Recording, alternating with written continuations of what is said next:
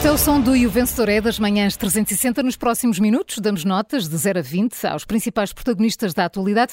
Ah, e para isso, hoje, além de José Manuel Fernandes, estão connosco Miguel Pinheiro e Alexandra Machado. Já sabe que também nos pode acompanhar em direto através do Facebook, YouTube e site do Observador.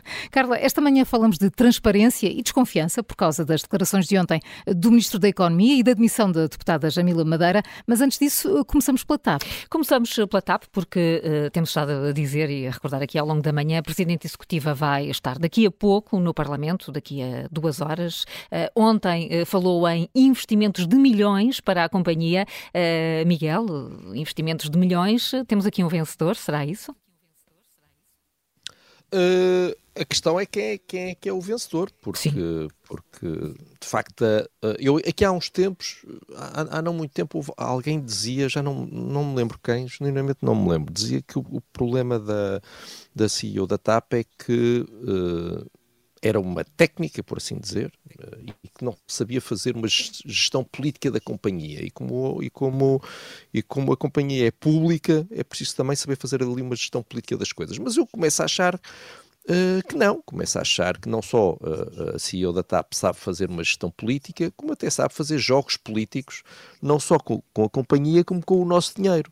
Porque na véspera de ir uh, prestar contas à Assembleia da República, anunciou, uh, fez um comunicado interno a anunciar que estava a trabalhar em soluções para recompensar os trabalhadores por todos os esforços desenvolvidos e em soluções também que permitam mitigar o impacto da inflação. Portanto, agora, subitamente, Uh, parece que afinal a TAP tem dinheiro para dar uh, aos trabalhadores, depois de ter cortado postos de trabalho, depois de ter diminuído salários. Agora que é o emprego da própria CEO da TAP que está em perigo, parece que já há dinheiro, afinal, uh, o dinheiro arranja-se.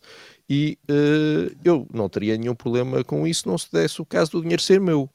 E a mim também me faz falta. Portanto, se a CEO da TAP quer fazer jogos com o dinheiro de alguém, faça com o dinheiro dela, uh, não faça com o meu, uh, porque eu dispenso.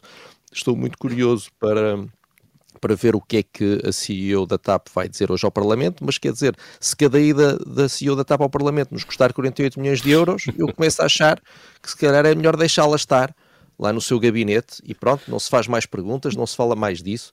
Uh, parece que o Primeiro-Ministro até, até, até já, já admite ou defende uma privatização total da empresa. Portanto, vamos, mas é, o meu plano é, vamos privatizar isto rapidamente, rapidamente, assim até ao fim, eu diria até ao final do ano mais tardar, vamos livrar-nos disto e pronto. E fica tudo bem. Fica tudo bem. Miguel, também se pode dizer que ela aprendeu muito depressa, não é? Os nossos truques. Ai, vão amanhã ao Parlamento, então tomem lá 48 milhões anunciados na véspera. Não, e, Pode e joga ser. com as palavras, não é? Porque investimento de 48 milhões eh, só significa repor salários que estão cortados, não é?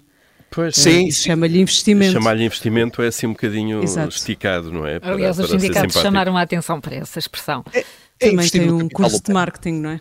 é Eu diria que é, é investir não nos trabalhadores, porque hoje em dia não há trabalhadores, investir nos Na imagem, no marketing. E, e, nos colaboradores da empresa. Enfim, mas eu parece-me tudo, tudo muito bem, mas eu tinha outros planos para esses 48 milhões e pronto, vou ter que, vou ter que adiar aqui esta minha ida ali ao, ao shopping center. Mas já agora eu também, se, se, está tudo a correr tão bem na TAP e se os resultados vão ser positivos, eu acho que era de devolver o dinheiro aos contribuintes. Precisamente, é isso. Depois desses 48 milhões de euros aos trabalhadores, vamos, vamos então aos 3,2 mil milhões. Não há de demorar também assim falta tanto saber, tempo. Também falta saber desses 48 milhões o que é que são indemnizações, não é? Quantos é que vão para indemnizações? Quanto é que investiram em indemnizações? Para, para, para despedir pessoas. Pois, claro. Exato. Tantas perguntas Olha, para colocar daqui a pouco. Vocês já me estão todos a deprimir. Olha, vai, oh, oh Carla, Sim. acabou a conversa. Um set para, para a CEO da TAP e, e, e não me deprimam mais. E não se fala mais nisto. Muda lá de assunto, Carla. Vamos mudar de assunto, Paulo. Vamos então uh, falar de transparências. Achas que mudar de assunto para a transparência é uma boa Miguel, ideia? eu não sei se queres ir saindo, porque eu acho que, olhando aqui para os temas que vocês escolheram hoje, não vais ficar bem disposto. Então vai, então vou pôr ali uma roupa a secar. Bebe um chá, bebe um chá. E, e falamos amanhã. Bom, vamos, vamos então falar de coisas que correm bem. Sim. Transparência, não é? Uh, ontem uh, ficámos a saber que o Tribunal Constitucional levou três anos e meio para nomear os membros que vão dirigir a entidade da transparência. Uh, já sabemos que a Presidente agora vai ser Ana Raquel Gonçalves Muniz, é uma professora de Direito, associada da Faculdade de, de Direito, obviamente, da Universidade de Coimbra, e isto demorou três anos e meio desde que a lei foi aprovada no Parlamento até se encontrar o nome ou os nomes que vão liderar. Uh, das duas uma, isto é, ou é falta de vontade a mais ou é competência e profissionalismo a menos. Não encontro aqui uma terceira via uh, entre o Tribunal Constitucional e o Parlamento. Um aprova a lei, o Parlamento, e atribui a função ao Tribunal Constitucional que depois uh, se acha incapaz ou sem meios para andar. E depois andam três anos e meio nisto. Portanto, isto não se entende. Não há prazos nunca definidos, não há deadlines, não há responsáveis ou responsabilizados, pessoas que possam ser responsabilizadas por estas incompetências depois tudo segue uh, como se estivesse a correr bem. Ainda tivemos ontem o Presidente da República muito feliz com esta notícia, um, demonstrando mais uma vez o fraquíssimo nível de exigência, uh, a dizer que a dar os parabéns, uh, ontem é um dia feliz para a transparência. Não, ontem não foi um dia feliz para a transparência, ontem foi um dia triste para a transparência. Tivemos noção que isto durou três anos e meio até se encontrarem os nomes. E ficámos ontem também a saber, uh, mais um dia triste para a transparência, os detalhes desta história muito sinuosa que envolve a deputada socialista e ex-secretária de Estado Jamila Madeira. Consultora da REN acumulou o cargo com, com o cargo de deputada um, e diz, hoje o público diz que ela, segundo a declaração de, de, de registro de interesses, acumulou até o cargo de consultora da REN com o cargo de secretária de Estado adjunta da Saúde, porque as datas da sua própria declaração uh, para aí apontam. Uh, não esclarece mais nada sobre isto, que para um caso de transparência uh, não é pouco. Um, e depois temos aquela temos o comportamento da Comissão da Transparência do Parlamento. É, a sério, isto parece de propósito mesmo, que as coisas são feitas e, e os processos são, uh, uh, são conduzidos de maneira a que nada aconteça, a que os deputados se protejam uns aos outros. E o que aconteceu de facto foi que Jamila Madeira, uh, no início desta legislatura, em julho, uns meses depois, pediu então o parecer, mas depois a Comissão ainda não tinha, não tinha a liderança, não tinha relatora indicada, depois veio a ser a, a deputada do PSD Emília Cerqueira, um, que só foi indicada em dezembro, imaginem, portanto quase meio ano, depois o PS foi pedindo adiamentos, até que agora, depois de todos estes casos, Jamila Madeira achou por bem uh, de deixar o seu cargo de consultora na REN, uh, quando percebeu que uh, o parecer que o, parecer, que o Parlamento e esta Comissão ia emitir era negativo e apontava para a incompatibilidade destas duas posições. Portanto, agora fica tudo em águas de bacalhau, não há penalizações para o tempo todo em que esteve em, em, ilegalmente em incompatibilidade e tudo fica assim. Mas nós cá vamos andando bem rindo com o Presidente da República a dizer que uh, também que ontem foi um dia bom para a transparência. Não, é um dia péssimo e era bom que todos os, uh, os responsáveis fossem percebendo o pântano em que cada vez mais estamos mergulhados. Não foi, matérias. Eh, José Manuel, não foi um bom dia para a transparência?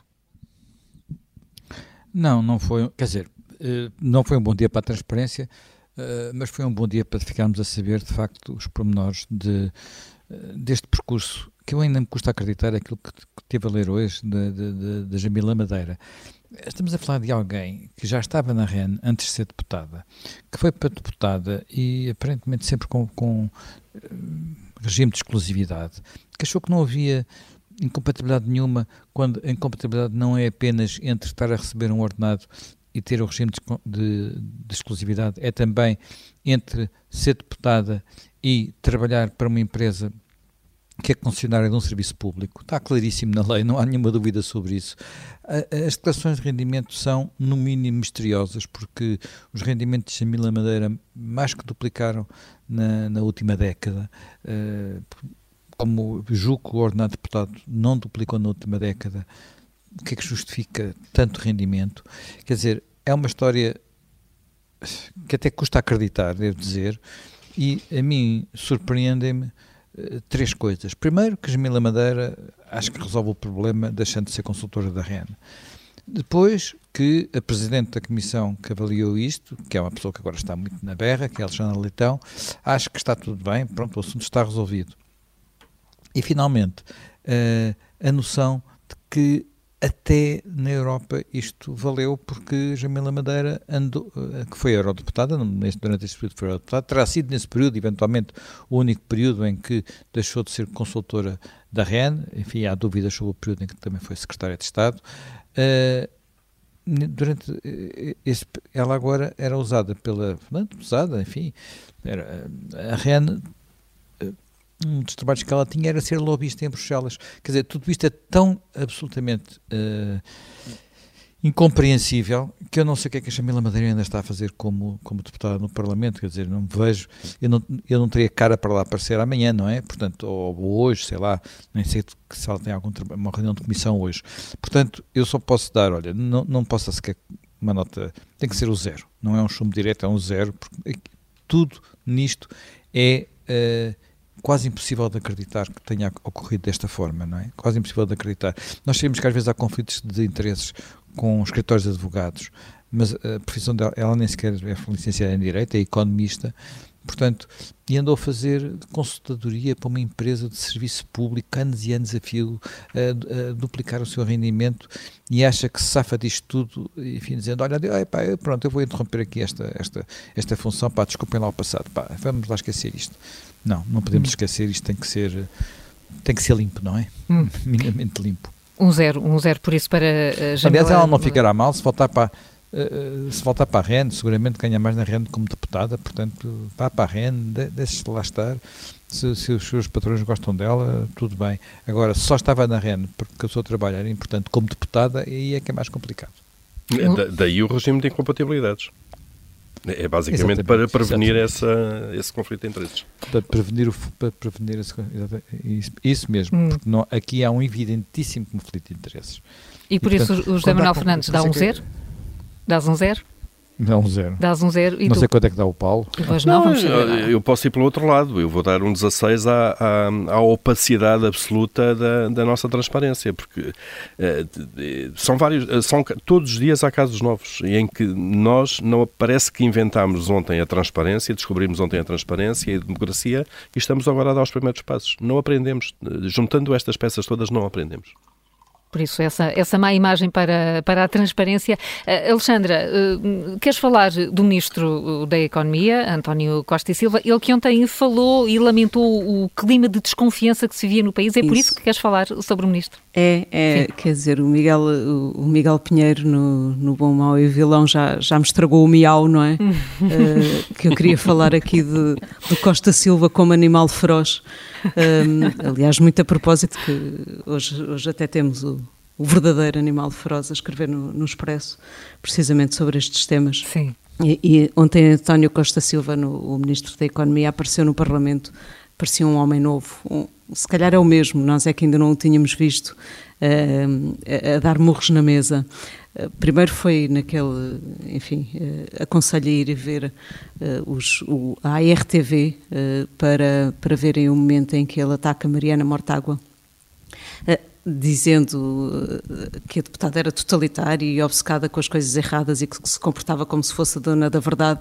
Eu imagino que muita gente estivesse a pensar, queria ter dito o mesmo e não disse há uns tempos, mas, mas Costa Silva ontem fez o discurso todo.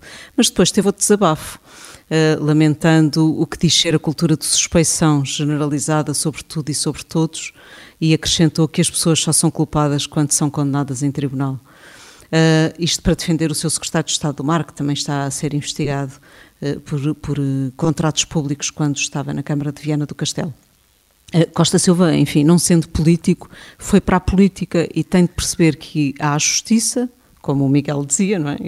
Nós não combinamos, mas enfim, afino uh, pelo mesmo diapasão. Uh, Costa e Silva também tem que perceber que há a justiça e há a política, não estando a colocar a investigação do, do Secretário de Estado em patamar algum, até porque as investigações o Ministério Público tem que as fazer mediante as queixas que vão lá chegando. Costa Silva, no entanto, tem de perceber que o escrutínio tem de ser feito eh, e, portanto, não é suspeição que está em causa, não é suspeição que está em causa nestes casos todos, é sim, Sr. Ministro, escrutínio, chama-se escrutínio. Um escrutínio que, aliás, Costa Silva uh, tem de se habituar e já agora poderia aproveitar para responder quando lhe perguntam, porque despediu Rita Marques e João Neves, uh, uma, uma questão que ficou por esclarecer por parte do Ministro da Economia ontem no Parlamento. Uh, sabemos que os dois secretários de Estado tinham ideias diferentes das suas, mas em concreto não se percebeu este caso também da admissão por telefone, segundo, enfim, contou Rita Marques, uh, admissão de Costa Silva uh, a estes dois secretários de Estado uh, e o Ministro da Economia, quando, lhes foi, quando lhe foi feita esta questão, chutou para canto, isto para hum. usar a terminologia ou as metáforas futebolísticas que o próprio utilizou quando definiu o seu Ministério, dizer que, que estavam para marcar golos e não estavam para, para passar a bola para trás. Enfim, isto tudo para dizer que Costa Silva uh, tem que se habituar a que está na política, foi para a política uh, e há, há político que é da política. Portanto, ele tem que se habituar uh, ao escrutínio e não, não assumir que há um, uma cultura de suspeição generalizada. E por isso a minha nota vai para o Ministro da Economia.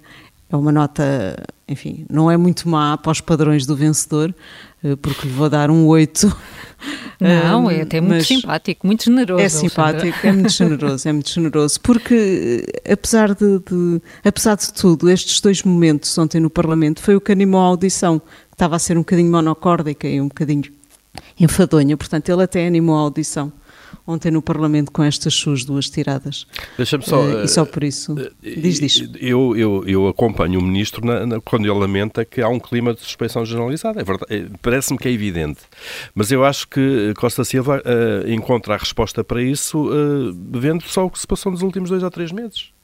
Esta sucessão de casos que são reais, que não são inventados, levam obviamente a essa suspeição. Portanto, provavelmente, e este provavelmente é, é, é simpático da, da, minha parte, uh, a resposta está na prática uh, dos agentes políticos.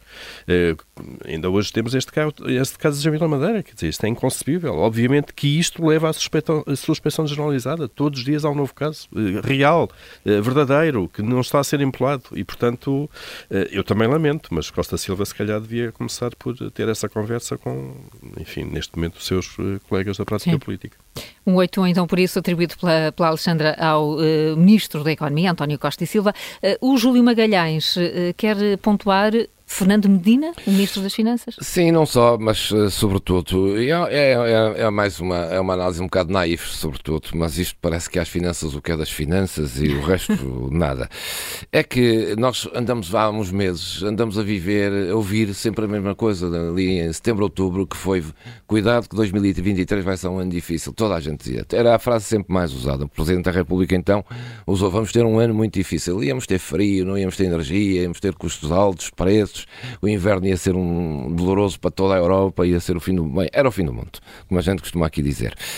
Vem agora um, um, um busto, um bocadinho de confiança que a Comissão Europeia vem dar, uh, que afinal há margem para aumentar salários. Mário Centeno foi a dar-vos dizer que afinal não vai haver recessão técnica. Não vai haver recessão técnica, que, enfim, que são otimistas, os, as previsões são otimistas.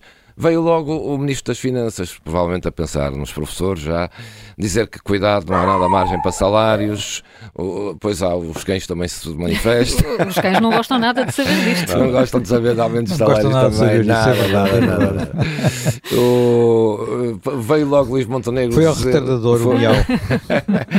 O Ministro das Finanças veio logo pôr travão na, na questão, já veio pôr travão na questão dos aumentos de salários para professores e agora veio pôr travão na, nesta questão da Comissão Europeia dos Salários.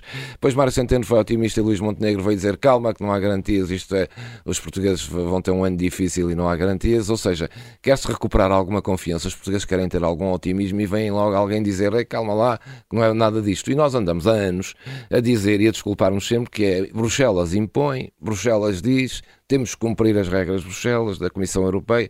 Agora a Comissão Europeia diz que há margem para salários. Vimos dizer, não, nós nem pensar, não temos nada que aumentar salários. E portanto é esta falta de otimismo e, de, hum. de, e também de alguma confiança, dar confiança às pessoas que nos faltam, porque já se sabe, e anda há bocado, Paulo sabe mais disto que eu, uh, falamos disso. Engano melhor. Uh, já sabe que depois o Estado vai apresentar contas magníficas do déficit, da dívida, estamos a ganhar dinheiro, temos muito dinheiro, enfim, magnífico. E o cidadão vai continuar na mesma. Mas e, não é o papel do, Portanto, do Ministro das Finanças? O papel do Ministro das Finanças um é travão. também, é sem dúvida, mas é também recuperar a confiança das pessoas. Certo. Olha, se, se, se quer recuperar alguma confiança e algum otimismo naquilo que é a economia do, do, país, também não se pode estar sempre a dizer, não, não há. A Comissão Europeia diz, mas não há. Os professores querem, não há. Mas eu acho que a palavra professores é a palavra-chave chave é nisto. Quer dizer, tu tens neste claro. momento uma, uma, um hum. braço de ferro laboral numa área fundamental que é, uh, claro. que é da educação, uh, que são 110, 120 mil, se não me engano, os professores uh, que estão no quadro do Estado. qualquer nesga que o Ministro das Finanças neste momento desse, desse para a abertura claro, de salários, claro. seguramente que hoje nas negociações ia estar em cima da mesa. E, portanto, há aqui uma gestão de expectativas de pôr um travão àquilo que são, obviamente, são as exigências absolutamente naturais e na função pública que tem sido penalizada nos últimos, nos últimos anos, é perfeitamente normal que as pessoas queiram ver recuperação de salários. Isso é evidente. Agora, o ministro Fernando Medina está muito preocupado também é com aquilo que se passou em repetir, a evitar que se repita aquilo que se passou há 10, 12 anos.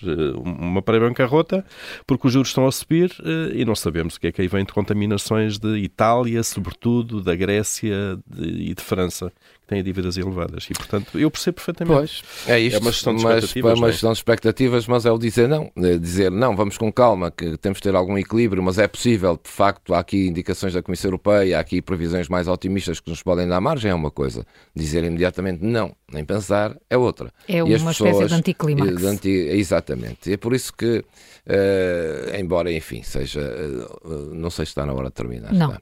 Embora uh, Lula da Silva, a determinada altura da campanha, ou já depois de ter ganho as eleições, quando disse que ia dar dinheiro a toda a gente e vieram logo os mercados do mundo dizer cuidado, o Brasil é um perigo, etc. Lula da Silva disse quase isto, não é bem, mas eu quero que se listem os mercados as pessoas têm que ter dinheiro, uma vida digna e dinheiro para comer.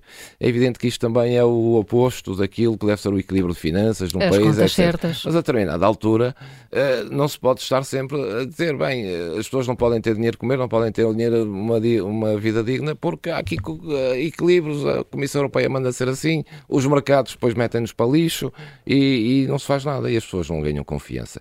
E, e esta confiança, falta de confiança, é, é dar alguma confiança às pessoas às vezes é mais, também é tão importante como dizer, não, vamos aumentar salários. É claro que não se pode aumentar salários claro. a toda a gente, mas dar alguma confiança às pessoas que têm vivido momentos difíceis, vivem nesta, nesta depressão da guerra, não sabem o que é que vai acontecer com isto e foram viveram nestes meses com este com este estigma de que vamos ter um, um ano de 2023 difícil terror, terror, terrível, o inverno não vamos ter aquecimento em casa. Afinal, não se está a verificar nada disto, as coisas estão a correr eh, e não custa nada. Eh, acho que, que, que falta, às vezes, aos políticos Uh, também este, este lado mais, uh, mais humano, mais, uh, mais, mais, mais direcionado, empático. mais empático com as pessoas e menos, porque de facto, olhamos para o Ministro das Finanças, estão uns a dizer que se pode aumentar salários, ele vem dizer nem pensar.